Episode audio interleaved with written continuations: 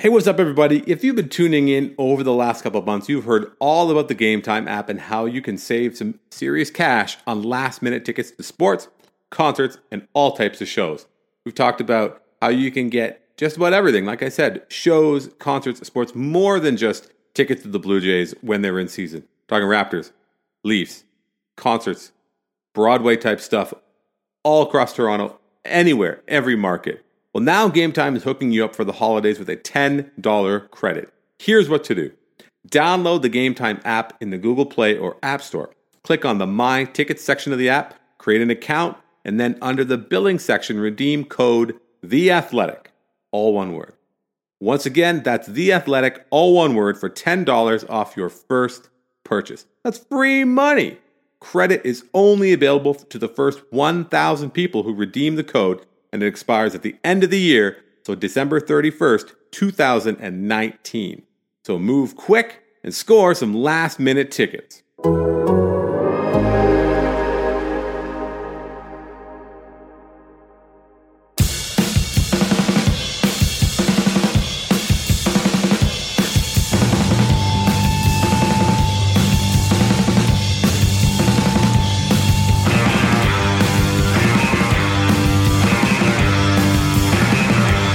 Hey, what's going on? Greetings and good day, and welcome to a very special edition of Birds All Day. We had this whole thing planned out. Just like everybody else at your job, and almost every job, the last week or so before the holidays is just like put a big greasy stamp on it, just mailing the whole thing in. And that was our plan. My name is Drew Ferris. There was our being myself and uh, and my co-host, the person who joins me. Uh, he joins me as always, Uh, old reliable. Mr. Andrew Stoeten. Stoeten, how are you? I I'm, I'm wow. I'm wow. So you're well. I'm glad you're well. So our plan, and we had worked this out, was like we were going to do the ultimate mail it in. We had a clip show. We're All just taking more out. work than than like our regular show now at this point. it's like when people decry listicles online. They're like, "Oh, listicles are so cheap and cheesy, such a corny way." They end up being so much more work than anything else. And uh, trust me, go back and never mind. We, uh, that this, this was the thing we talked about. We didn't talk about with Caitlin was about reading those old columns from the '90s. We were talking about lack of effort. But anyway, The clip show was us mailing it in. We, we what we decided to do. I know that uh, if you remember when we talked, uh, so we had a great year. This was our first year at the Athletic, and it's been a great year. And we th- we did things a little bit differently, and we got a bit of a you know a bit of a jolt of life. And we've had we've been amazing and been lucky with Tyler, our producer, to um, organize us and to help to leverage the brand and to just sort of use the context of whatever that we got to have lots of fun people on the show this year um, people that we got to know and had on multiple times, like you know, like Kaitlyn McGrath and the Zoobs and Alexis Brudnicki and everybody else. We also had like like Alex Anthopoulos, we had Mark Shapiro, we had Ross Atkins. So we had a lot of fun with those clips, and when we or with those shows, and then when we had Mark Shapiro on. We, we talked to him, and then if you recall, if you've heard that episode, if you haven't, if this is your first time, welcome. Go back and listen to some of those ones as well because they're a lot of fun. But after we talked to Mark Shapiro, we Stone and I sort of like talked it over. We talked about the interview, what we thought, how we would have done things differently, whatever. So what we did with some of the clips from uh, Alex Anthopoulos, for example, from Ross Atkins, was we did that. We played the clips back, and then Stone and I sort of bantered about and talked over those interviews, which I thought was really interesting, and it was great. And we kind of had it in the can, and then we said, "Oh, let's just wait, and then we'll maybe just do a little bit, maybe add a couple more clips because we were worried it might be might be a little bit short." And then all this news broke because yeah, of all the times for these the, the the Blue Jays front office to like kick it into gear, it was when we're trying to do nothing, yeah. And our plan has backfired. Our plan has backfired significantly, but none of that matters. All of that is is uh what's the word? I don't know. Uh, prologue to this. We're here talking about the very active Toronto Blue Jays who have signed, who have strengthened their pitching depths uh, since last we spoke because they signed uh, Shun Yamaguchi from Japan, from the uh, Yomiuri Giants. Is that right? Indeed, it is. Yes, It is. uh, huge, huge signing. Love, love seeing Huge them signing. get into the the international market that way. Mm-hmm. A guy with some great numbers. A guy I don't know. He won the ERA title or something. a, a, a role that is maybe not necessarily defined with the Blue Jays as of yet. Could be a swingman, could be a starter, could be both. Um, and we were like, okay, that's cool. We talked about that. Uh, we could talk about that, and then of course the Blue Jays signed Travis Shaw, which was um, seemed a little inevitable at, at one point or another. A uh, guy with a lot of positional flexibility. Stop me if you've heard this one before. Guy with a lot of positional flexibility. Guy who uh, you know is able to do a lot of things. Guy looking maybe a bit of a bounce back candidate. Again, Travis Shaw had uh, two years in two years previous in Milwaukee, uh, 2017, 2018 was like a seven win guy. He can hit left handed, got some power, and then he was like replacement level awful Brandon Drury esque last year. So yeah. all right, that's cool all makes sense. It all adds up. Yeah, we uh, and then, hmm. I mean, what? Yeah, like, no. what well, we, yeah, no, and we well, well we could have just run the clip show still with Travis Shaw and, and yeah, Travis Shaw was not getting me out of bed. Like I am with the yeah, yeah, with the with the Christy Turlington or whatever that I don't get out of bed for less than I don't get out of bed for Travis Shaw. Like let's be real. But then, speaking of getting out of bed, last night when I was fast asleep, which is odd because I usually go to bed much later. Uh, the Blue Jays signed Hyunjin Ryu, formerly of the Dodgers, to a four-year, eighty million dollar contract. What? That's wild. It's very exciting. The financial flexibility gone. Wow. The risk aversion apparently gone because rather than uh, the safety first, the Blue Jays have signed like very, very, very risky free agent. All caution thrown to the wind. But uh, it's gotten a lot of people excited because at least, at at least, they're trying. That's the worst thing you could say about this deal. They're trying. I'm sure Stoeten, you have more to say than they're trying uh, when it sure, comes to sure signing Hyunjin Ryu. What do you think? Yeah, no, I mean, obviously, it, it, it's bigger than than the uh, than the actual deal, like the, the, what it what it means and what it signals to the fans. And I, I, don't think it's a deal that they've made, you know, just to to get the fans off their backs or to look like they've done something. Like I think there there's uh, mm-hmm. you know obvious need for the for frontline pitching on the team, and when Ryu's healthy, he's you know an elite pitcher, even though he's even though he's not a guy, you know, not a big velocity guy or anything. Uh, when he's healthy is you know the the question. He made 29 starts uh, this season, but uh, previous to that has uh, has had some problems staying on the field. Uh, but yeah, no, it it the it, it just it, it, changed the narrative of so many things about this front office very quickly.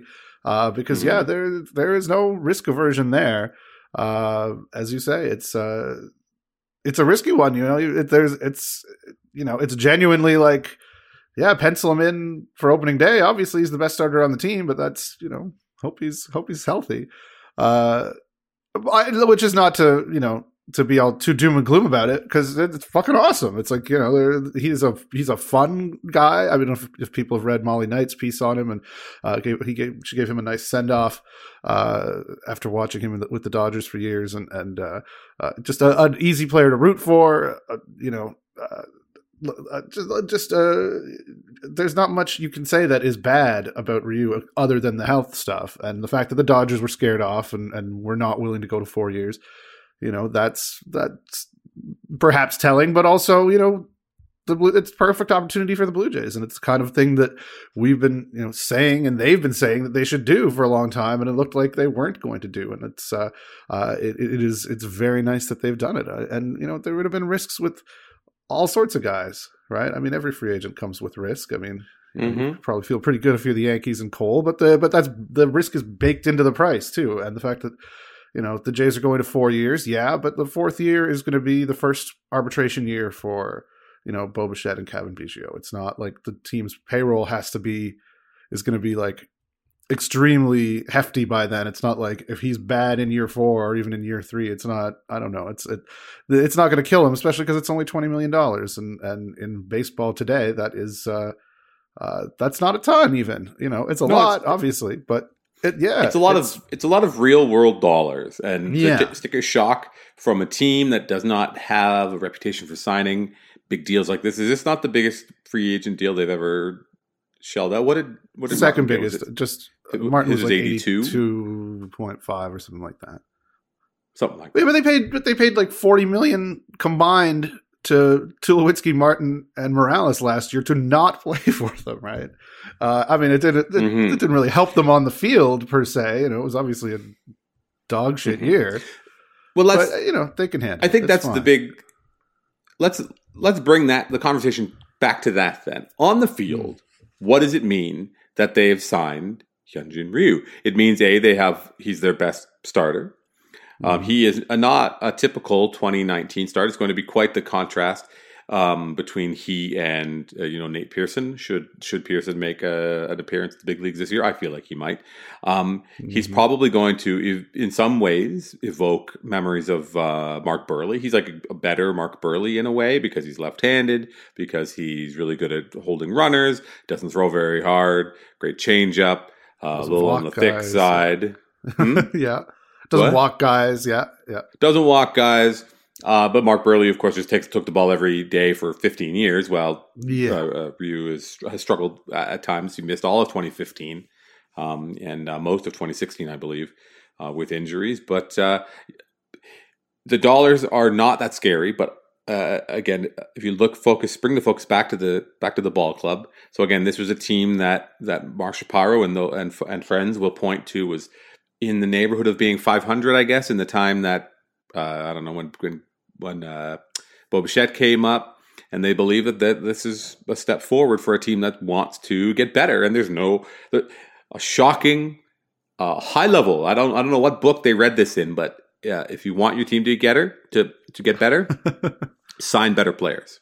And that's what they did. They were like, "Oh, we got some better players to make our team better."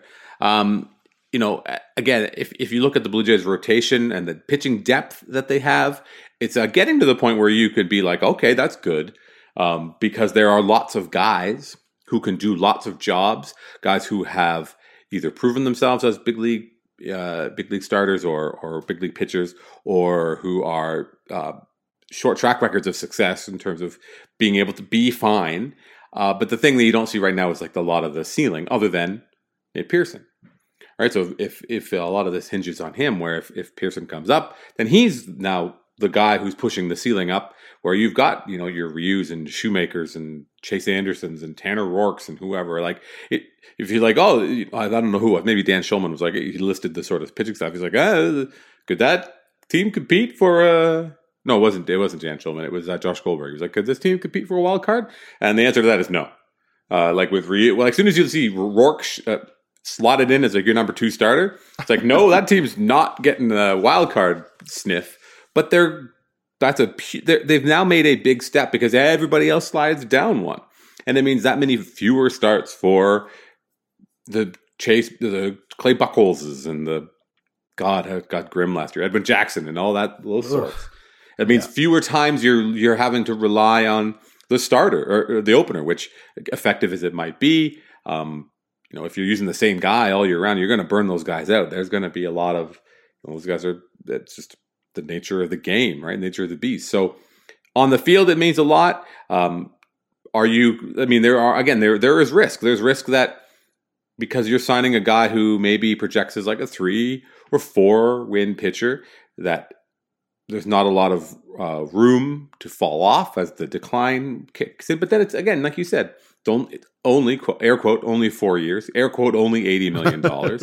so if he's a three or four win guy this year, and then a three or four win guy next year, you're laughing for the most part, right? You're kind of already ahead of the game when you get to that I- stage. I think so. I mean, Jesus, was- Tanner Roark going to start on opening day? I mean, this is th- this is much better. Wilmer And- Font, the opener, the opener on Like- opening day.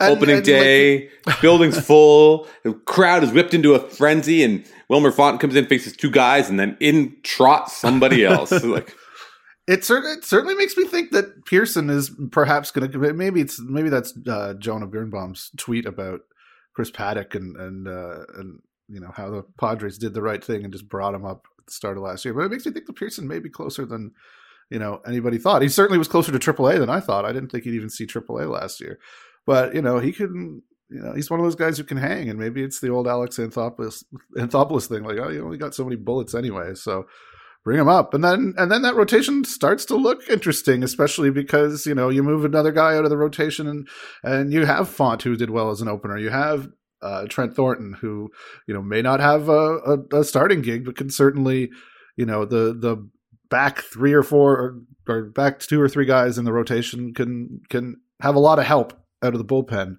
Uh, especially if you have multi-inning guys like like him, like Borucki, who could probably do that. Like, you know, those guys who are the depth that they've been building for the last few years, and, and we've seen in Buffalo. I mean, I don't know. Like look at uh, look at the Rays and how the you know how many guys are full on starters there, and what and they kind of just uh, I, must well, die. I Why apologize. you got to? We were having a nice conversation. You've gone. Uh, no, but you're right. And, and but, I, but I, they do. I mean, they have they have you know they have their Snells and their Mortons and and and you know whoever else is healthy when they're healthy, and then mm. you know a couple turns a week they uh, they're just cobbling it together. But if you have decent enough guys to do that, then I don't know. It's, I, I think it, it's interesting. It's still the fourth best rotation in the division, but mm. that's true. But I, I do like the idea of of just having not just like depth, but options. Options for guys who who could be the bulk guy. If if you are say it's Wilmer Font one day, and then whoever else they they end up you know running out there as an opener. If you can have you know Yamaguchi and Borucki and Trent Thornton as like oh well at least if you, you you're not relying on the same bulk guy, you're not relying on bulk guy with no ceiling at all. It's just sort of whoever and like just pray you can they can drag their carcass through the fourth or fifth inning, whatever it is number one, you're going to win more ball games with more, with again with better players. Number two, by having an actual rotation of actual starters, it is that much more of like a better aesthetic product as well. Oh, because God, it's like, yeah. who's starting tonight? A starting pitcher. I hope he can get 15 fucking outs. Because he, and then you've got all those guys instead of just being like, this is going to be an interminable slog of pitching changes, one one garbage pile after another. Which it's that and, and was that wasn't just ha- like Hmm? That wasn't just jaded fans saying that last year. That was the fucking manager. It was like, yeah, we don't, we don't have anybody. I don't know. It's, it's going to be a guy and then another guy. I, you know, what can I tell you? Like Jesus. So yeah, aesthetically, it's huge, and then you know you hope that you you know you're closer. You're you're just you're closer, and I think that's a thing that people who've been kind of getting caught up in the the David Price stuff. I've seen a lot of that online because that was sort of I don't know mm-hmm. if that mm-hmm. was gamesmanship. I saw Scott Mitchell at TSN tweeted like, "No, there's maybe legit legs to it. They've been talking since November. That was a thing." You know, I I don't see that. I kind of see it as just you know, it's a step in the right direction, and they understand that it it would it, it would have been too much next winter to try to make themselves, you know, uh, give themselves a total makeover into a contender and spend go out and spend a ton of money. So now they've sort of you know offset. Uh, that by adding a piece who's going to ideally be a big part of, of 2021 and 2022 as well. Uh, you know, uh, like you say, it's a there there is an aging curve in play at play, though he's a guy who, you know, like Mark Buehrle, doesn't rely on uh, velocity, so maybe that helps him. Uh, it certainly didn't help his shoulder from not blowing up, but uh, mm-hmm. but it maybe helps him from uh, it helps him uh, beat the aging curve a little bit though you know the margin for error is still still thin i'm sure when uh, when it comes to uh, you know his stuff but uh, but you know he's a guy who you can ex- rightly expect to be a very good starter for you in 2021 which means that that's one fewer very good starter you need to get next winter mm-hmm. uh, which is when you really think you're you're going to start to really push and i think that this is you know it's not the blue jays saying hey, we're going for it this year. I think it's the Blue Jays saying, hey, we're you know trying to take steps and take opportunities to make ourselves a better team not just this year but multiple years into the future we want to make uh, ourselves a better team full stop so let's yeah. do it and and yeah it doesn't have to be the single stepping stone towards a championship if it means that this year or, or sorry next year they sign James Paxton, which is the name that we're, we're going to start to hear a ton of. Uh, Blue Jays mm-hmm. fans are going to a because he's very good, and then Got B that maple leaf tattoo. There you go, and he comes. but again, a, a, guy with a bit of a higher ceiling, um, but just an option. But but again, you if you want to make the team better, you can't do it all in once. You can't do it all in one fell swoop. So yeah. there are opportunities. Now the David Price thing is interesting. I had somebody say that Tatum because I was like, hell yeah, David Price, because I a I think David Price is. Um, people are have forgotten even even He's in his good. slightly diminished form. You're right; he's still good, Yeah. but also um, there's a lot of emotion and sentiment at- attached to that. He seemed to genuinely enjoy his time here. It was easy because they won every fucking night. Who wasn't having fun then? But uh, he seems to he uh, to me he's an easy guy to root for. He got the race Sure. stink off him like he so easily. Yeah. But No, the- I- the- I would- now there are those concerns, like, oh well, if you give, if you, if you're, if you're just do, allowing the, the Red Sox to dump your sal- dump salary on you because you've got that flexibility, does then that prevent you from making those moves next in the next year? Because because you, again, you're trying to build maybe build some higher ceiling. You need to be able to go toe to toe with some of these teams that are running out. You know Gerrit Cole, and then who else is in the Yankees rotation? BTW, not well Severino, I guess he's okay. Um, but anyway, Yeah. Um, but yeah, I don't know. It's just um, uh, there's a lot to like about the deal. Now, maybe what's the other side? What are the things that maybe are the concerns about this signing uh, Hyunjin Ryu? I, you know, it's the health. Obviously, I mean, that's all. I like it. Do I? I people love to uh, uh, to make a big deal of like switching leagues. And it's like, oh, he's pitching in the AL East now. It's you know, it's like Mhm. okay, well, you know, his ERA may not look the same, like, but that's why like park and league adjusted stats exist. So you know, it's not like pitching in Dodger Stadium. I mean, he, uh, uh, you know, uh, the, the Colorado's in that fucking division as well, and Arizona's not exactly, uh, you know. I, I think, and I think people have a weird uh holdover from the mid 2000s of you know oh you can't go to the AL East because you know those two teams with like like 400% of more uh payroll than other teams. And it's that's you know that's just that's not the case. I think that the the parity has happened because you know as we talk about seemingly every week and i we i wish i didn't bring it up right now but i am uh you know the luxury tax is a de facto salary cap. So there's no there's no growth in payroll uh at the top. It's all coming from the bottom. So teams are all uh, a little closer to each other even though uh you know last year it sure didn't fucking feel like it uh, you know uh, uh, the AL East not the best division in baseball right now. I wouldn't think. Um, no, but there, but you and- are correct in that there are two teams that spend two and at, at to the luxury tax Yes. and over. There is the team that is the uh, the living lab for the other teams looking to shed payroll, which has Yeah. uh, you know have had has some success, inexplicable and otherwise. Um, there is the thing about leaving the NL West or, or or or Ryu in particular is that he played on the Dodgers and thus never had to face the Dodgers. They're Indeed, obviously the class of that division, having won six division titles in a row. Uh, the the Giants spend a lot of money, but they don't spend it uh, on good offensive players. If you've watched the Giants over the last couple of years, you can recognize that. the team um, the team that was led in every category by Kevin Pillar. Are you sure? Yes, that is the, and then who would then probably DFA'd. Uh, Yeah. But yeah, like I go both ways. I, I'm not. I, I don't think I have a day like going changing leagues is is is not nothing because.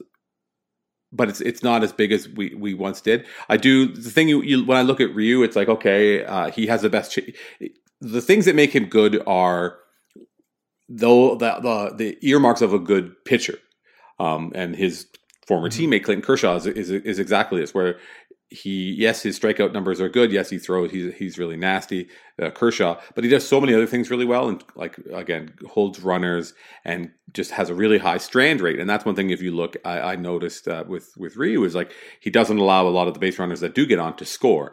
Um, that could be because he's left-handed, and again, if you talk want to talk about Buehrle limiting running game, um, there maybe there are concerns about moving not only to a division with some smaller ballparks, although I saw Eno Sarris uh, of the Athletic here say that uh, on a home run basis, the Dodger Stadium is actually friendlier for home runs than the Rogers Center has been.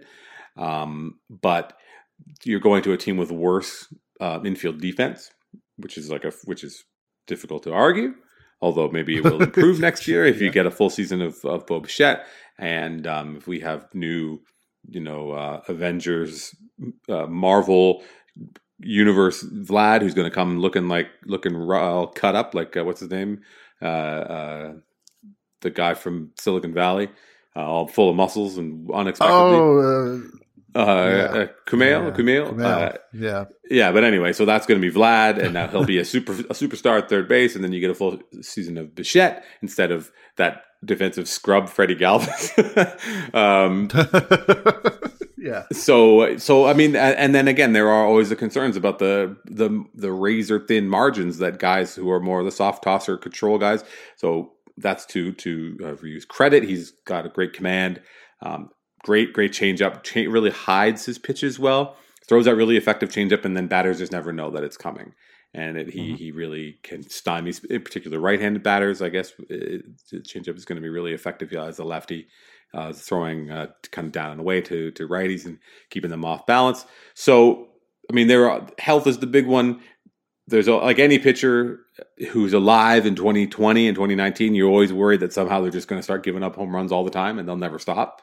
Um, which is my concern with like a guy like Tanner Roark. It's like, well, the home he's I've got myself convinced. So I tweeted something about now that they've signed this, and we can all just go back. We can all admit to each other that like the Roark Roark is bad, but I overreacted. But I'm very worried about him giving up a million home runs. But anyway, but we're talking about Ryu. I don't know. On on the field, it makes the team better. In the minds of us, the of, of the fans, it makes people more excited. And uh, you know, those two things are never bad in com- in, in concert.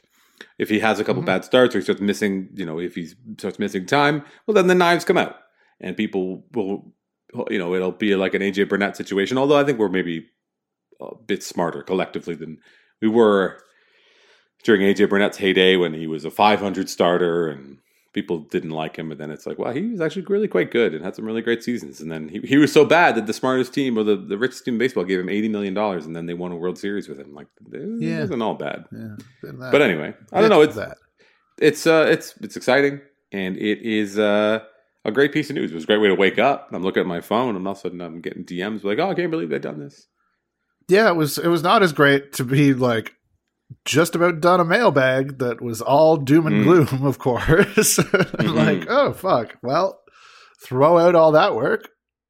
So uh, I, I've managed to salvage. Speaking of, you know, as we were talking off the top, how we're attempting to salvage our, our clip show here with uh, uh, with this this fresh uh, fresh coat of banter. But uh, uh, Do you have yeah, any no, it's- banter it- for Travis Shaw? Should we? should- ha- have we already bantered about Travis Shaw?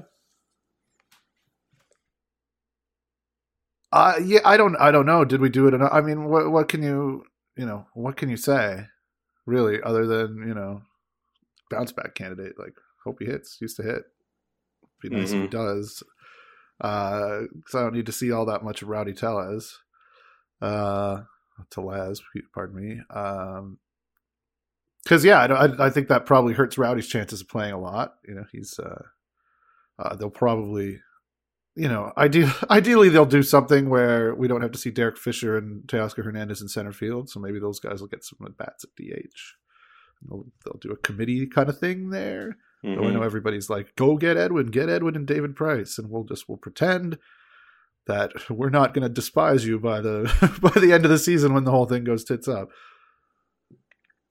I think that the Travis Shaw thing, obviously, or not obviously, I think the Travis Shaw thing puts an end to any Edwin Encarnacion hope. Likely, um, likely.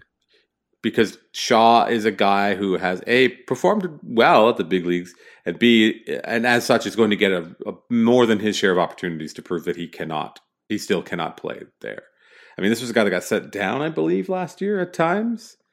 yeah, Um, he did. He was, in the but, like, he- he's so he's going to get a he's going to get a shot, and his playing time isn't going to come at third base, um, uh, especially if if they if we've finished the the kind of kid gloves corporal punishment approach of of making Vlad sit every three days. Um, yeah, hopefully we're done that. so you know, Shaw's going to play. He's going to get a lot of time at first base. Might get some time at second as well. And um, and then the DH. I mean, there's only just so many of those kind of dudes who are around being doodly. I, again, I my my my stance on Teoscar Hernandez is well established at this point.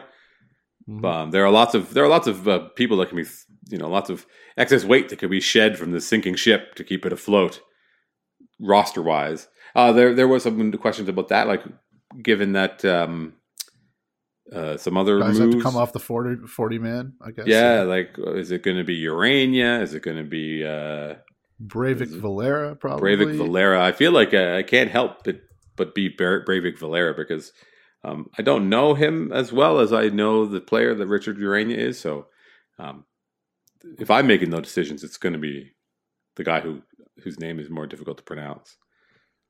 Yeah, it depends. What I mean, it depends what you think of. You know, Hector Perez or Mm, uh, Yennsy Diaz. Those are other guys that are on there. Not sure.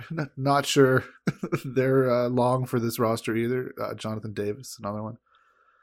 Though you know, kind of like some things that he can do. Uh, I saw somebody suggest Anthony Alford and was like, "Shut your mouth." So, yeah, though is, I am not. I'm not sure that that's wrong, but yeah. he is uh, still in that roster roster limbo. So, uh, but in in any event, it's an exciting time, and we don't want to get bogged down in the in the vagaries of the forty man roster. That's my fault. I I opened that can of worms. But it's an exciting time because the, they just have with this signing with Roark, with Ryu, with the Yamaguchi, with Anderson. They still have uh, Anthony Kay. Like there are a lot of viable pitchers at the very least. They're they, they don't have Gerrit Cole. They don't have. They didn't go trade for Zack Greinke against you know. Uh, Well, they, after- they have Gerrit Cole in Buffalo. Come on, let's. They have let's Gerrit Cole in Buffalo. There you go. yeah, there are viable pitchers, guys that that they the situation that they they didn't even really have last year. You know when they had Stroman, essentially. yeah. right? It looks And- like if you're one of these players, it will be a much more fun, you know, work environment and, and team to play for than last year. You there's it's no like, doubt oh, you that. actually, you actually, you actually will have a, the feeling that you could win the ball game you're playing every day. You're not just going to show up to the ballpark being like, "Who the fuck is even starting for our professional baseball team tonight?" They're all looking at each other like, "Who is this fucking guy?" Uh, Stroman, interesting. Stroman was trending yesterday or this morning in Canada on Mhm. Twitter um, because there, I guess, was some um, disbelief that that they would give. Why didn't they just give this money to Marcus Stroman? Was the question? Well, yeah, my, I mean, that, this is well, And you- this and is you part- made a good point about it. partly my fault. This is partly my fault. Yeah, that that tweet's that's got like a thousand likes on it. I don't, I don't have that footprint usually. Really? But uh, so maybe it was my fault that he was tro- uh, trolling, not, not trolling, trending. Um, and I was, you know, I wasn't trying to troll or be weird, but yeah, like they basically repurposed the money they would have used on a Stroman extension, probably less. I don't think you would have got Stroman on a eighty million dollar four year extension. Maybe seems a little light, but uh, yeah, they basically traded him for Ryu and for Woods Richardson, who uh, was number three on the most recent uh, Baseball America uh, top 10 for the Blue Jays. Like he's Mhm. uh, had a real fucking impressive year as a 19 year old in high A. Anthony Kay looks like he is he's among the uh, the what I don't know I don't remember the word you used the the capable or the the not total shitbag pitchers that they have who will Mhm.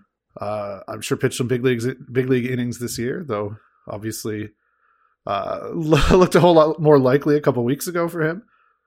Uh, and yet, you know, I mean, you weigh it out, and and as much as everybody liked Stroman, or everybody who wasn't in the front office liked Stroman, or isn't, you know, uh, a, a, Boomer Leafs fan, um, you feel that that's a pretty good trade for them in the aggregate, if you want to look at it that way.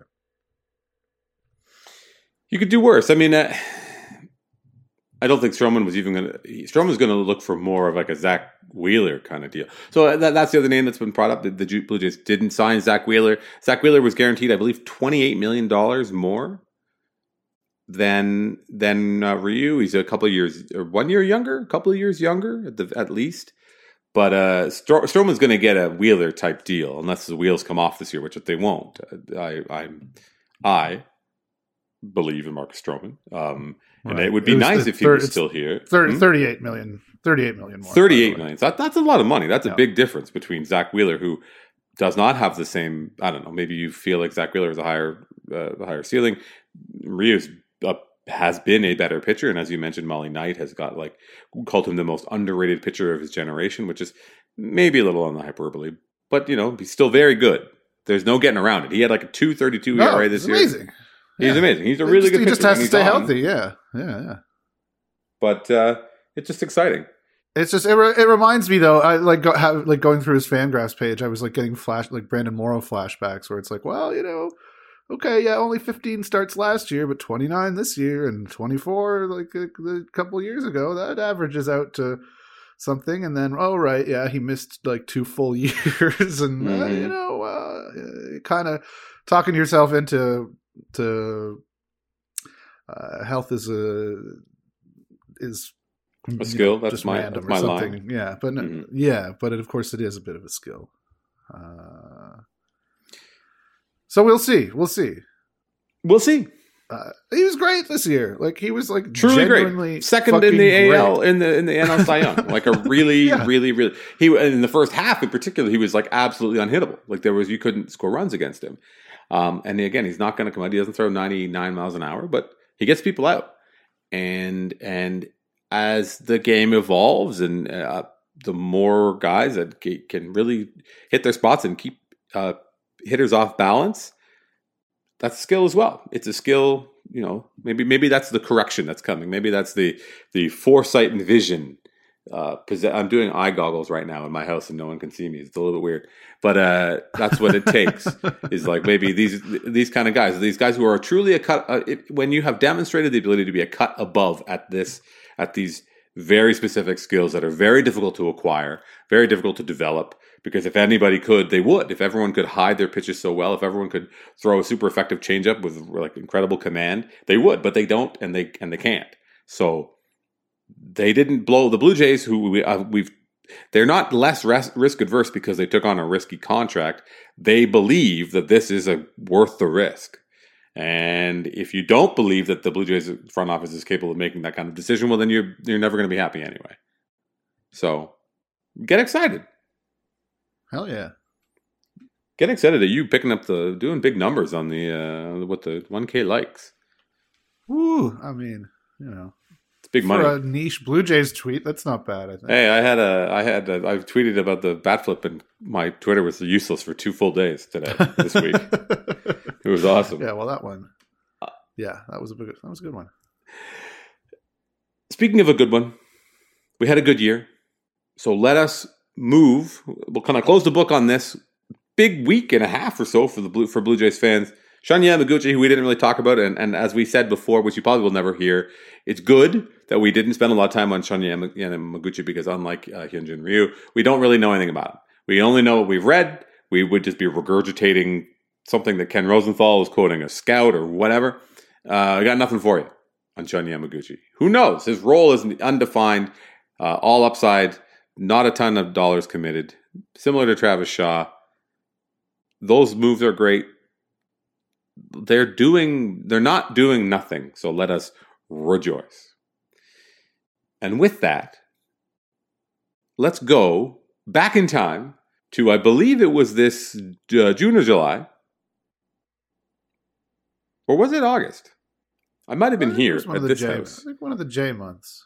Uh, th- with when we talked to Alex Anthopoulos, former Blue Jays general manager, current president of baseball stuff, and general manager of the Atlanta Braves, coming off a great season, got some great exciting talent. We talked to him, and we talked to him about something that we've talked about a little bit here tonight already, and that's risk. So, thank you everybody for tuning in all year long. We've had a great season. We are in your debt. We are so happy to be doing this, and we are uh, going to keep on going on. So, well, not only will we hear this clip from Alex Anthopoulos, but on the other side of it, we'll hear a little bit more from us, and we'll cue up some other clips from this, the first year of the athletic edition of Birds All Day.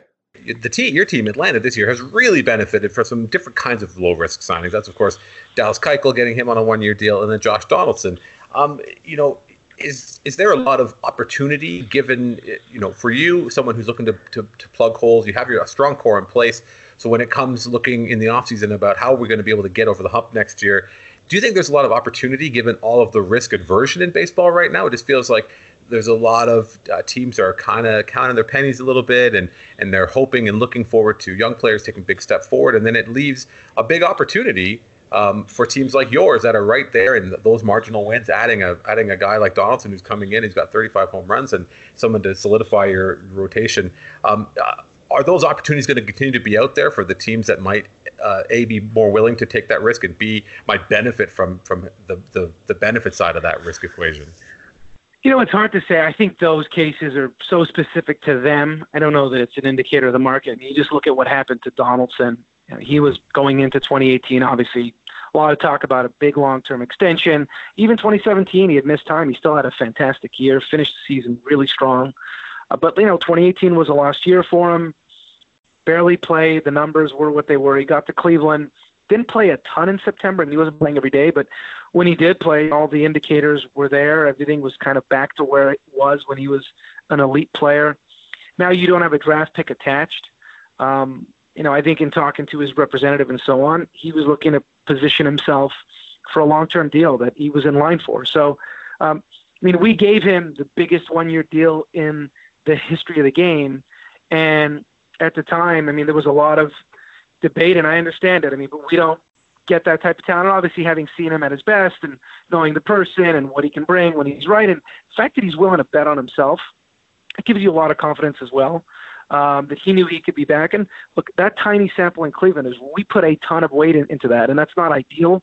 You don't want to do that routinely, but that's really what we have to go on. And you have to take a little bit of risk over the course of the year. But you know, when we signed him, there was a lot of debate internally. We had Johan Camargo, who was a three-win player last year for us, that played third third base and can move around.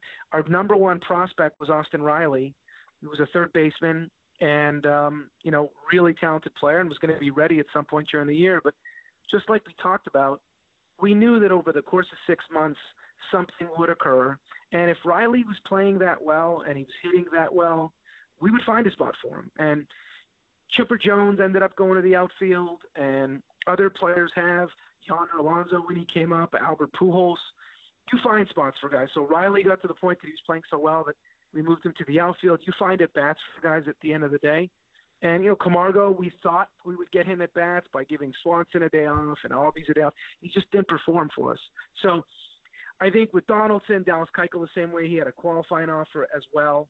Um, those were really unique opportunities that I don't know that you can bank on those things occurring, um, you know, each year. I think the market is just it's it's a total unknown year in and year out. Everyone has a various story and how they end up getting there. So there were there were definitely some big deals, some big signings, and um, there have been over the last few years. But you know, as a front office, you're looking for those opportunities that you you have big upside. You know, especially with where we're at with our payroll and everything else, we need to be upside players. You've so you've done my work here for me. You, I, have been building towards this question, and you've almost you've got me right there, ready to ask it. Uh, given what you've known, given what's what's changed in in the league, um, given that you know, as I said, the market's kind of an unknown. Um, uh, talking about risk, when you signed Jose Bautista to a five-year extension, there was a ton of risk in that deal. Obviously, it worked out really, really well for for team and for player. Uh, do you think that a you could get that contract signed again today? Or B, would anybody sign a deal like that in the sort of less risk or more risk adverse world uh, of baseball in 2019 and 2020? You know, I, I think when you look at the facts around that time, so it's easy in hindsight five or six years later to look at where salaries have gone and so on, but just looking back at look, we that was a negotiation. So we obviously started much lower and we ended up there. And I could tell you, we were dragged there. We did not. I mean, that literally, we were in the arbitration hearing room. That thing was a, this close to not getting done. Um, I think our drop dead number was $64 million, and we had to go to 65, and it was in the form of uh, the million dollar buyout. So, um, you know, that was ultimately, we closed it, but we were that close to getting it done. But when we got it done, we were happy we got it done, but we didn't project him to be what he became. We thought he was a good player, good on base skills, took care of himself, body, could play multiple positions if we needed him to. Um, I was worried about his age. I was worried about his age at the time, and I remember just that was my biggest hangup on the length of the deal. Um, and I remember just before we finalized that, they had come to us with a counter of, I think it was a four-year deal, but a much higher AAV. And at that point, obviously, we were prepared to do the five. But I remember when he got back from his arbitration hearing, and we were sitting in my office, and I said, "Man, five. I told him right to his face. I said, five years." And he said, "What are you worried about? You see this body? You see how I take care of myself?" Like he was so confident about it. And I'm like, "Look, it's done. I'm not. I can't go back on this thing." And I've told this story before. I remember just driving to the Dunedin complex two or three days later, and there was a little bit like, "Wow, what did we, we just do?" You know, we were happy to have him, but that felt like a significant deal. And the comps at the time were Dan Uggla had signed an extension, and he was a great player, great power hitter uh, with the Braves. Um, and Adrian Beltre was the other comp at, at, at the time. And, you know, he had basically run out. He had that big year with the Red Sox. He signed that huge deal with um, the Rangers, and I believe the deal for was for about 16 million AAV as a pure free agent. So Jose's free agent years, we valued them off of one year when it was an unbelievable year. But Adrian Beltre, great track record, great career. Parlay as a pure free agent. Jose's a year away. There's still that unknown if he's going to repeat it. Got $14 million AAV on his free agent years, and Adrian Beltre got 16. So we by no means felt like we were getting some unbelievable deal. Adrian Beltre was an elite defender, great leader. There was a lot of great qualities to him, and he clearly went to the highest bid because the word was that the Angels, you know, came in below that number. So we did not feel like um, that was a you know a contract that we just felt like it was a contract we needed to do. We had a decision to make on him. We had one year of control, and really that was the turning point for the organization because we had explored trading him that offseason. We didn't. Our first conversation with him on extension was the worst deal, which was 126 million dollars, which was a complete non-starter for us. And once we had that number, we at least explored trades. We never felt there was proper value back in trade, so we were prepared to go into the year um, with potentially trading him come July, unless we could get a deal done. So um, I think in in the framework of that, being compared to top free agents, I think I, I think he made the right. I know ultimately it worked out for for us, but I certainly worked out for him too. There was certainly risk. You look at Wells. Um, if he had to sign, he was a year for free agency. If he had to sign that deal, who knows what would have happened to him? So he stayed healthy. It worked out, but I do think it was market value at the time, and even beyond, considering he'd only had one year. So we'll take that as a note that is not getting done today. oh, it uh, getting done. No, I think it is getting done. To, not those dollars, clearly. No, no. I think if the climate is we're taking a top free agent and we're lowering the AAV by 10% of that top free agent, and we're rewarding him after one year of 10% less of that top free agent AAV, I think we're getting the deal deal done again. And I, but, and we really went to our choke point. We were not going to go a penny above that. And I remember getting a ton of phone calls from agents like, "Have you lost your mind?" I remember, um, you know, uh, some of the guys in the office were listening to MLB Network Radio, and we were getting crushed. And um, you know, and at the time, I remember even to the extent where I think there was even you know talk internally like, did we you know did we make a mistake? Not not from our standpoint, but even organizationally and at the ownership level, like there was a lot of criticism for that deal, and it was fair. I mean, we did not walk away feeling that was a great deal. It worked out for us. Obviously, that was. Uh again some some new stuff, some interesting stuff that we've talked about a few times since we conducted this interview. But uh, the one thing I keep coming back to when I think about um, what Alex Anthopoulos told us in that in that moment, and then while we're reliving it now, is uh, is just how different the trajectory of the entire franchise would be if that deal doesn't get done. And and you know, you it's it's it's all it's different than it's than a trade because it's not like an either or. It's not like a what would have happened if the Blue Jays had kept X instead of trading for Y, uh, which you could maybe play with the Josh Donaldson situation as as uh, which he also spoke about, um, which is to say that the team would have been significantly, massively worse. Never, none of this stuff ever would have happened if they well, if the Blue Jays didn't pull the trigger and, and had stuck with Brett Lawrie and Sean Nolin and Franklin Socrates, no Franklin uh, Barreto uh, there you go. They would be they would be worse. Like nothing would have nothing would have happened. But just the, the, the Bautista situation is you wouldn't even have gotten to that point because without Jose Bautista, God only knows what they where they would have been and what would have happened over the the decade.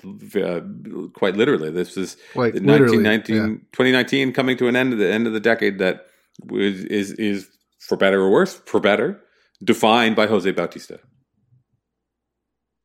Absolutely. So let's move on to a clip with Ross Atkins. And what I want uh, everybody to do is um, so when we when we were when we talked about this before, something you won't hear, we talked about the contrast between um, Ross Atkins when he's given time and space to to speak and to really kind of let his mind run. Because uh, again, I, I maybe I'm a homer or whatever. He's definitely like a smart, incredibly passionate guy, and that's the one thing that comes through in this clip a lot is the passion. But think about what again if, if it reframes your idea of risk around the Ryu signing when you think about the way that uh, Ross Atkins discusses player evaluation and not having all the pieces. Um, and again, you knowing what we know about the front office and how they value leadership and how they value, you know, being the guy and being the guy who's making the most money in the team and what that means and and and how and when they would have done that homework and kind of arrived at that risk benefit analysis to then pulled the trigger and done the things that we want asked or that need to be done to get a free agent to come to Toronto, which is give him a little bit more money, give him an extra year, whatever it might be. So I think that might be an interesting framing device. I don't know, Stoeten. What do you think about about uh, uh, sort of almost resetting the the slate, kind of wiping the slate clean for for Ross Atkins now that the Jays have kind of made this big signing and some of the animosity might have faded and or trickled uh, disappeared for now. Yeah, I think uh, that's probably going to be true for a lot of people, but also not not for not for everybody. I think they're you know the slate uh, is still quite dirty. I feel for a lot of uh, uh, people. Uh, who's to say whether it's piss that it's covered in or uh, uh, or, or, or genuine just genuine Blue Jays related filth? But none, nonetheless, yeah, I think there's still some people who are, are waiting for them to show results rather than just you know a big signing. But yeah, it's it, it, it is interesting to hear him speak, and like you say, in, a, in an environment where uh, he can really take a run at something and isn't like getting pressed and, and within time constraints or in a scrum or whatever. Because mm-hmm. uh, his answers are really thoughtful and you understand real quickly. I feel like you know why this is a guy who's in the job that he's in, uh, even though you know people who don't have the privilege of that that we would, you know, to go in and like sit down with him or have him on the phone. Uh, you know, understandably look at the shitty team that he runs and are, mm-hmm. are, are, a little more skeptical. All right, exactly. So here is uh, Stoeten and I from earlier in the summer speaking with Blue Jays general manager Ross Atkins. The actual acquisition, there's always going to be, and when when you're trading for players, uh, you don't always have all of the access to getting to know a player as much as you would when you're acquiring an amateur mm-hmm. and or an international free agent where you can spend a lot of time, years, and getting to know family, getting to know coaches, and you know if we are, you know, it it, it is a slippery slope on how much you're digging, and obviously we do a lot of work on when we're acquiring Randal Grichuk, what type type of teammate we're going to get, and we're acquiring Billy McKinney and and Brandon Drury, what kind of teammate. But the other the other thing to mention is alternatives. So it's not your pick of the litter. It's not just whoever you want, you go get. You're taking the best deal available for J Happ at that time, the best deal available for Dominic Leone, a reliever, for to get an everyday outfielder, Randal Grichuk at the time. So we view those as still good value plays.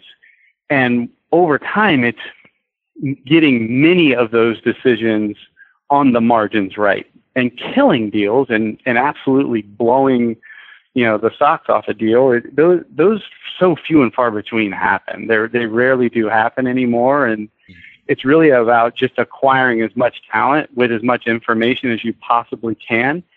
And then now pointing to putting them in a good system.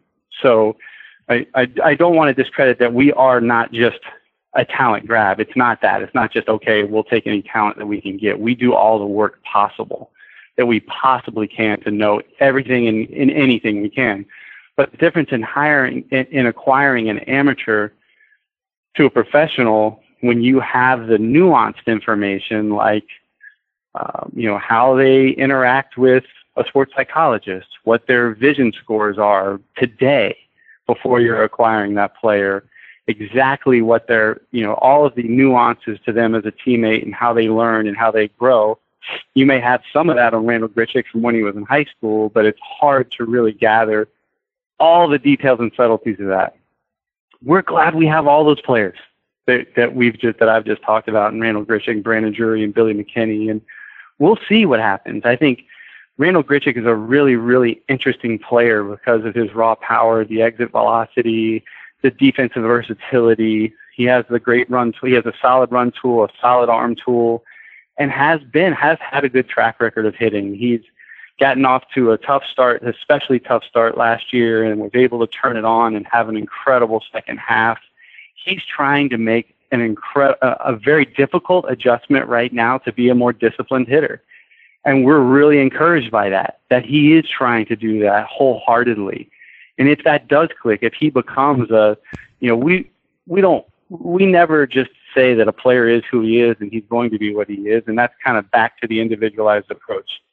So I, I do think when you are talking about making a player's skills better, you have to individualize it. You have to think about, okay, how is this athlete built? What is it about their body that allows certain things to occur or not occur? And how can we improve this individual, help this individual improve? Because you don't, I believe this wholeheartedly, you don't develop players. You create an environment where players develop. And individualizing that is the only way to do it because you create, in our, in our view, in our connection, and to do it well. And it's, it's, it's to, it, now there are other ways to do it, but to, in our view, it is the, the, the best choice. Um, and individualizing it means that you're going to put the player in the center of all the resources that you have and, uh, and help guide them to the most appropriate resources for them. So for a Nate Pearson with us, he is a big, strong, physical individual that we don't have to focus much on power and strength. Do we need to focus a little bit on mobility for him? But you know, really, the guy's pretty agile and mobile, and it got it's so advanced that we got to the point where we were focused on really just pitch development with him. And he has tapped into the the, uh, the Edgertronic, the Rapsodo information, the, all the electronics that have come into the game in a really assertive way and really driven that process. But that doesn't that's not going to be the route for everyone. For some players, it's going to be about the power and the mobility and creating that foundation and base so that we can get more out of the shape of their slider that they already do have. So, uh, and, and look, listen, I could keep going for 30 minutes on that topic right there. I don't want to go too much on it. But the one thing that I don't want to be missed is we, we talk a lot about culture here. We talk a lot about environment and, and here, and it, it's not it's not just words. It means something so much to us because we feel as though that it's not just about culture. It isn't just about environment that is going to create something special. You have to have all of the resources. You have to be evolving and you have to be, you have to have the elite people in place to create that environment. There's an incredible book. It's called The Captain's Class. It's written by a journalist. I think his name's Sam Walker. And it, it, it's, it's about what why great teams exist. And it is people. It, it really comes down to if your best players are also your best people, you have a chance to do something exceptional because you're raising standards. So that's why we talk about culture. It, it isn't just because we want a lot of people to like each other it's we want people raising standards and continuing to set the bar, continuing to have the curiosity and the passion for greatness that that that's why exceptional things happen. And if you look to the you know the the, the book and the, some of the teams it talks about are the the Montreal Canadiens, San Antonio Spurs, the Boston Celtics when they had Bill Russell, and the Spurs when they had Tim Duncan and Maurice Richard when Montreal Canadiens, and these these individuals that were their best players were also their best person. And that doesn't mean that they're just incredible people off the field. It means they're driving, they're driving incredible passion and curiosity to be elite, to be at the top. And that's what we're talking about when we talk about culture and environment. So it's, it, it's all of those things happening in the acquisition process, the individualized development, and then having an environment where, you know, hopefully one day we feel like we do have the pieces and we're trying to develop that all of those things that we're talking about as they're coming up that one day we're going to have that type of player and that type of person that's leading our environment here in Toronto. All right. So again, that was Mark uh, Ross Atkins, Blue Jays general manager, and I think that this clip with Atkins sort of goes into uh, the next clip with Mark Shapiro, which is it is all it's a, related to player development and signing free agents is very much unlike the player development model that the Blue Jays have invested so much in, as you'll hear Mark Shapiro describe, and he talks about um, you know the desire to be able to give players the tools to to really become their best. And um, we, you know we've talked obviously about Hyunjin Ryu being a, a big one and, and, that's sort of like a short not a shortcut but a fast track to having good players is just paying the money to come and be good players on your team. But with the Travis Shaws and Brandon Drury's and all these guys a sort of collection of of uh, middling-ish not middling talents but guys who have these skill but have never been able to put it together um, player development wise, from what Atkins says and what you're going to hear Shapiro say, that's the next phase. That's the thing that's also going to really help. And if it's a player like Chase Anderson, who they, you know, people talk about, they've identified, they really like his curveball or they like the spin rate on this or that, you know, if they can take those skills and then build them into a highly effective or high a player with a high, you know, output to cost acquisition cost ratio, whatever. Um, that's a, how also how you build a good team, though, right? You need those kinds of players. You need those kinds of guys to come up out of nowhere. The Dodgers, the Ryu's former team, guys like Chris Taylor that, that really made themselves into something. Max Muncy, um, huge, valuable contributors that didn't cost the team anything to get, and uh, you know did all that great work on their own. So, uh, the one thing, another thing uh, that's related, and it's not really related, but it's something that I saw this week when that was uh, Collin McHugh, who is uh, I think he's still with the Astros um, he talked about the value of veterans and the Jays. Not only were the Jays bad this year, but for by and large they were really young, especially after Stroman was gone, and then uh, uh, even like Edwin Jackson, a guy like him. Uh, they were a really young team, but veterans matter. Veterans help. And, and uh, Collin McHugh talked about when he he was on those truly awful Astros teams that lost 100 games every year. But the Astros went outside and Scott Feldman, and he, McHugh on Twitter to somebody, might have been like Jeff Passan or whatever, he said that those there's no, the val, those val, those veterans having those guys next to you in the locker room, whatever, is uh, really really important and really valuable. So I don't know if that's the expectation with with Hyunjin Ryu, and I, I think again it comes back to if the Blue Jays talk to they talk so much about culture and wanting to get to know these guys and knowing if they have these characteristics. Um, and again, to be the man, to be the guy who makes twenty million bucks a year and the richest guy in the room, there are those expectations, and uh, I, I assume that the Blue Jays think that he's up to the task. Yeah, and and I think that you know we're going to hear a little bit uh, from Mark Shapiro in the next clip about what they've done in Dunedin, and I think that's sort of a big hub for them in terms of you know when he he talks about uh, I remember him saying about how you know getting the like the, the the players all together in the same room and the the minor leaguers and major leaguers and having the weight room mm-hmm. that you know everybody can use instead of having to do it in shifts and and it's also sort of the lab where you know the player development stuff can happen and they you know look at the uh, you know look at the Rapsodo and the TrackMan and they you know are are out there able to identify things in other teams players as well and uh, and, and so it all sort of folds in on on uh, all those things fold in onto uh, each other. Uh, and yeah, you kind of hope that I saw somebody, I forget who, and I wish I could remember tweeting about, you know, you'd love to see Ryu show, you know, Ryan Borucki and, and, and, uh, and, and, some of the lefties that the, the Jays have picked up, Anthony Kay, like what it's, you know, what, uh, being a successful left-hander is, is, uh, what it takes and what, you know, help them with their changeup grip and, and all those kind of things that, like you say, uh, uh, Collin McHugh was talking about. There's also a good quote that I saw because apparently, so I, I, don't know if Molly Knight touched touched on this in the in the piece or, or in the tweets that you were mentioning before, but uh, about uh, Hyunjin Ryu being like really kind of funny and really like a like an affable kind of guy because he's talking about he, he again he's not like a chiseled piece of you know cut from granite sort of prototype athlete. He's talking about the other guys on his team working too hard because they had some running drill they had to do and he was like, the right. the, co- the trainers said, dude, they gave us 35 seconds to do it. And he's like, the other guys are doing it 23, 25. They told us to do it in 35. I did it in 35. Like, what the hell do you want from yeah. me? so hopefully some of that hustle will, will wear off yeah. on the young players. But anyway, that's it. So, uh, yeah. And here, as we discussed, is a, is a clip from our conversation with Mark Shapiro. There's no better way to uh, increase the number of your own guys than to develop them. And I know we were talking about it before we started recording, and it's a big um, point of pride, I think, for yourself is the the changes that are going on in Dunedin. Um, uh, just how much of a difference do you think this is going to make? I mean, maybe not necessarily quantify it, but but how is it going to change the way that this organization develops players? Having a state of the art facility with um, just a, the full, you know, complement of options in terms of physical development and, and, and, and mental development and whatever else that that you have envisioned coming out of that facility.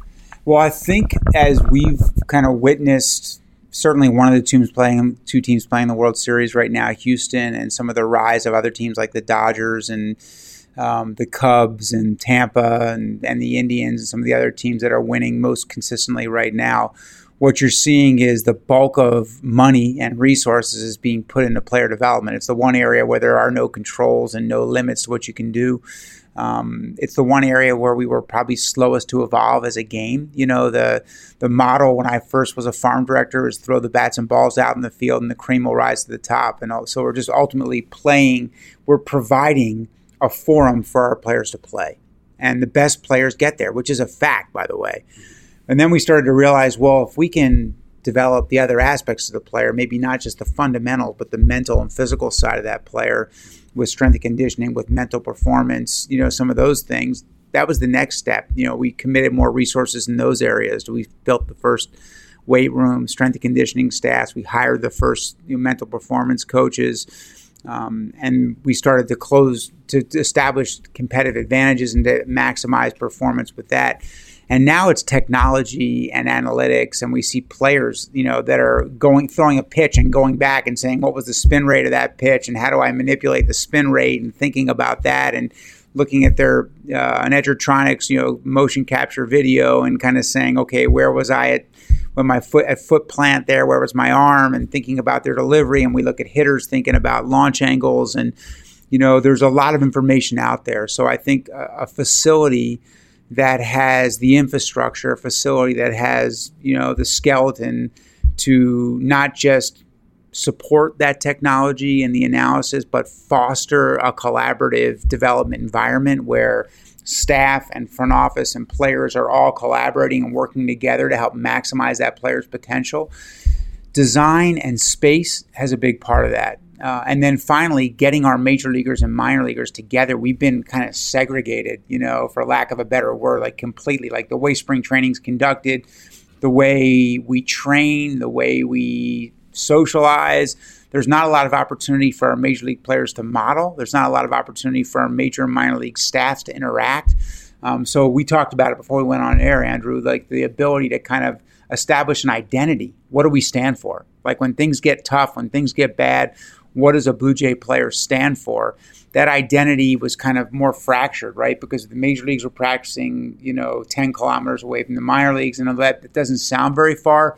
It was a world apart. No one gets in the car and makes that drive very frequently. And so now we'll all be in one place with the best space humanly possible, whether it's feeding our players, whether it's just providing an atmosphere for relaxing, or whether it's informal socialization, whether it's strength and conditioning, hitting, pitching, We'll have labs, sports science labs, everything you you know, ability to kind of sit in a room and have a hitting collaboration space, you know, where players can come in, watch video, talk to a hitting coach, talk to each other. I think all those things we've been there was a lot of intent and a lot of thought given to every square foot of that building and how we and then thinking about how we use it. All right, so yeah, that was uh, again the passion really really comes through. Um, you know, when we when we posted this episode, we really we kind of did this then. We did a bit of like a post um, post mortem, I guess you could say, or just we sort of went over it, you and I. So I don't think we need we don't need to spend too much time here doing that. Why don't we go to another clip of us? You know, again, we talked about being marks, about being soft, about arguing in good faith, but we're hard hitting guys too. We put this feet to the fire. So, so let's listen to what it's the Birds All Day alternative version of of asking tough questions, which are not really tough. But here's that clip. And speaking, going kind of going back to the Blue Jays, uh, we were talking off air. I was talking about how you were on the At the Letters podcast with uh, Ben and Arden, and you were talking about um, just putting together a winning team and doing everything that you can to win. And you said about uh, that that all teams, good teams, would the ideal team, I guess. You want to have young players. You want to have guys in their prime. You want to have veteran players. Yeah. Uh, where, where are the guys in their prime coming from? From are we waiting till are we waiting till Bo's prime? Yeah, like that what is- like like what what what are what are what are we doing here? well, there's two there's two two ways that can happen. One is that our our younger players will ultimately two to three years in they'll be in their prime. I mean that's you know that's kind that of gets younger every year. yeah So that gets younger yeah. every year. And the second is you know the second and third is trades and free agency. So those we'll look at all three opportunities. You know those are the there there are four basic ways to kind of Sure. get that talent. You know, and but the the other two would be trades and free agency. I think and this is something I, I think I covered with those guys, and I think you'll understand. But one of the hardest things that we've we're going through right now is um, it's easy for fans that are emotionally impacted, and harder for us because we still get emotionally impacted to say, okay, this guy's not a guy. We've seen 150, we've seen 200, we've seen even 400 plate appearances, and that we're going to make a decision that oh, he can't play defense. You know, instead of thinking deeper inside is there something is there a reason for that? Was he able at any point in his career to be a good defender? Was there a reason is there a physical or fund or a uh, genetic reason to believe he can't be a good defender? Are we giving up on that? Um, so it's that there is a very careful kind of when do you make that decision to walk away from guys and just supplant them with outside guys that may have a lower ceiling um, but can give you more certainty now? Um, and so we need to be careful to walk away from some of the guys we feel like have ceiling and and to commit and to be as we start to kind of allocate playing time, even though we know that may put us on a little slower traje- trajectory to winning. So they'll come. Um, I think you'll see some of those guys this offseason, but you're going to continue to see more and more uh, as we get closer and closer to being a contending team. We kind of went from I think we went from rebuilding to competing last year. I think that we can look at that both subjectively and objectively in the second half of the year. We were competing clearly and winning more, but definitely competing. Now we need to go from competing to winning. And then winning the contending is probably the hardest thing to do, especially in this division. Like those are the those are the four major steps. We were in a clear rebuilding state. Then we started competing a lot more, and our guys believe how good they are. Now we need to move from competing to winning you know, we need to start winning more. And then once we start winning more, whether that's five, get to 500 or a little over, then you need to start to go from winning to contending. And that's, a, you know, those are each steps along the way. You got Ben Cherington on the staff, and I think he's a great example of, of where I'm going to go with this next question. Where do you think that the within the organization now you have the people to make that shift? Uh, you know, very process driven. You know, been building up the organization, building up organizational talent. You know, in the front office and and and putting all of these pieces in play. Do you you feel confident? And you feel good that the the guys you've got, guys and girls, and everyone you've got here uh, are ready to, to will be ready to go when it comes time to that to to to finally uh, not not necessarily break out from the process, but but look and say now we have a, a for now for 2021 or 2022, whenever it might be, we have a more tangible goal in mind. Yeah. Um, you feel good and you feel ready to be Um, able to kind of so throw the maybe switch. help me. Like, what are the example? Like, what are you, obviously you're contrasting that with someplace else. Well, so what- like so Ben was put put um, some great systems together in Boston, for Yeah. example, uh, and and you know developed a lot of really won a world championship. won a world championship, and then but then you know Boston's ownership seems to be a little bit more. I don't know, maybe fickle is the word. They've been through quite a bit in the front office in terms of general managers and managers. Uh, so they brought in you know a, maybe a more wizened baseball guy who maybe wasn't as uh, precious with some of the prospect capital that he had, and was able to go and and execute some big moves. You know, use the financial flexibility, use some of that. You know, the Yoan Moncada had, was a huge acquisition cost for them for Boston, but then they were able to move him for a, a championship piece in Chris Sale. Do you feel confident that when that time comes here in Toronto, you'll be able, you and the team will be able to, to make those tough decisions about, you know, looking beyond the the bigger picture and saying, like, we have a tangible goal. We're gonna we want to win the World Series. This yeah. I mean that's our goal. That's our mission is to bring world championships to Canada. You know, so I don't. I think every single person, regardless of the of where they work in the organization, whether they're a rookie ball trainer, you know, a major league intern, or the assistant GM, every single human being wakes up every day thinking, "How do we win a World Series?" None of us are in this just to keep a job. You know, I think if you're doing that, you know, it's something's wrong with you. I mean, you're driven to try to win a world championship. So there's people here that you know were part of lunging and doing some bold things, like Joe Sheehan and Tony LaCava and Andrew Tinnish, and they were all leaders and a big part of what happened here in 15. I think the only point of differentiation would be we want to try to do it in a sustainable way. We want to try to do it in a way where we our, our bites at the apple, you know, are not just two years um, or maybe three if we have been able to extend it, but that we have like six, seven, eight, nine, ten years of kind of, hey, we're going to be in the mix for you know postseason every single year. Every single year we leave spring training, we have an objective reason to believe that we have we're going to be in contention. Now things happen over the year that you can't expect. Injuries happen. Things might not always, but we leave spring training and objectively say we're going to contend this year, and so that's what we're working towards. Um, you know, there there are different opportunities to kind of take the next step and do some bold things, but the boldest thing is just winning. You know, I think we're we're doing the toughest thing, which was having to make some very tough, unpopular decisions that don't necessarily get understood in the short term to try to do something really positive in the long term. All right, so I think that's about it. Uh, thank you, everybody, for for sticking with us, for joining us here at the Athletic. Uh, we've had a great year. We're looking forward to to more great stuff in the new year. We're going to keep cranking them out here through the off season. We've got some fun ideas we're going to try um, before spring training, and and just uh, uh, really. Uh, just keep going. Just keep doing what we do. I think if if there was a, a, favorite episode maybe that, that you heard this year, don't be afraid to shout us out and, and let us know what it was. Maybe we can uh, we can do another clip show. I'm not afraid to uh, to really like lean on the archives a little bit, so we could talk about. Uh, uh, I don't know. Are there any ones that we didn't? I mean, we we were heavy up on you know interviews and executives and stuff. Are there any chats that we had this year that kind of stick out in your mind, uh, Stoeten? Uh, you know, they're they're like my children, right? Like, I mean, I think they were all love wonderful. them equally. No, I think we had. Uh, I mean, Kaitlyn was always a pleasure. I like. I, I think Shi was great when we had him mm-hmm. on. Uh, I personally enjoyed Wilner. Uh, you know, now I'm going to forget somebody. I mean, obviously having the Zoobs on was always a blast. Um, but yeah, no, I, I, it, has been a good year, and and we you know we went back to guests, which I think is something that anybody who's listened to us for a long time, uh, hopefully they appreciate because for a long time it was just just you and I yammering at each other, and it's it's kind of nice that we still have kept that aspect of it, but uh, but actually get some other interesting folks uh, giving their thoughts on the Blue Jays and uh, how dreadfully terrible they are. Some would say that the other the folks we talk to are more more interesting than than you and I which is uh, which is good for the show and uh, and myself, good for the yeah. humility as well. Uh, one that sticks out for me, obviously, was the Scott MacArthur show. I loved having Scotty Mac on. Um, it was mm-hmm. so I you know really appreciate him uh, coming on and, and again speaking about something that wasn't necessarily the most related to baseball, but uh, it was a great chat and, and that was when we got a lot of feedback on. Um, I always like talking to Alexis Brudnicki. She's a she's a, uh, a great reporter and uh, mm-hmm. a really fun person to talk to.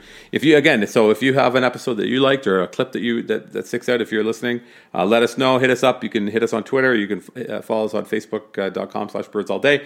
Uh, that just sort of sits there, but doesn't mean you can't reach out and find us over there.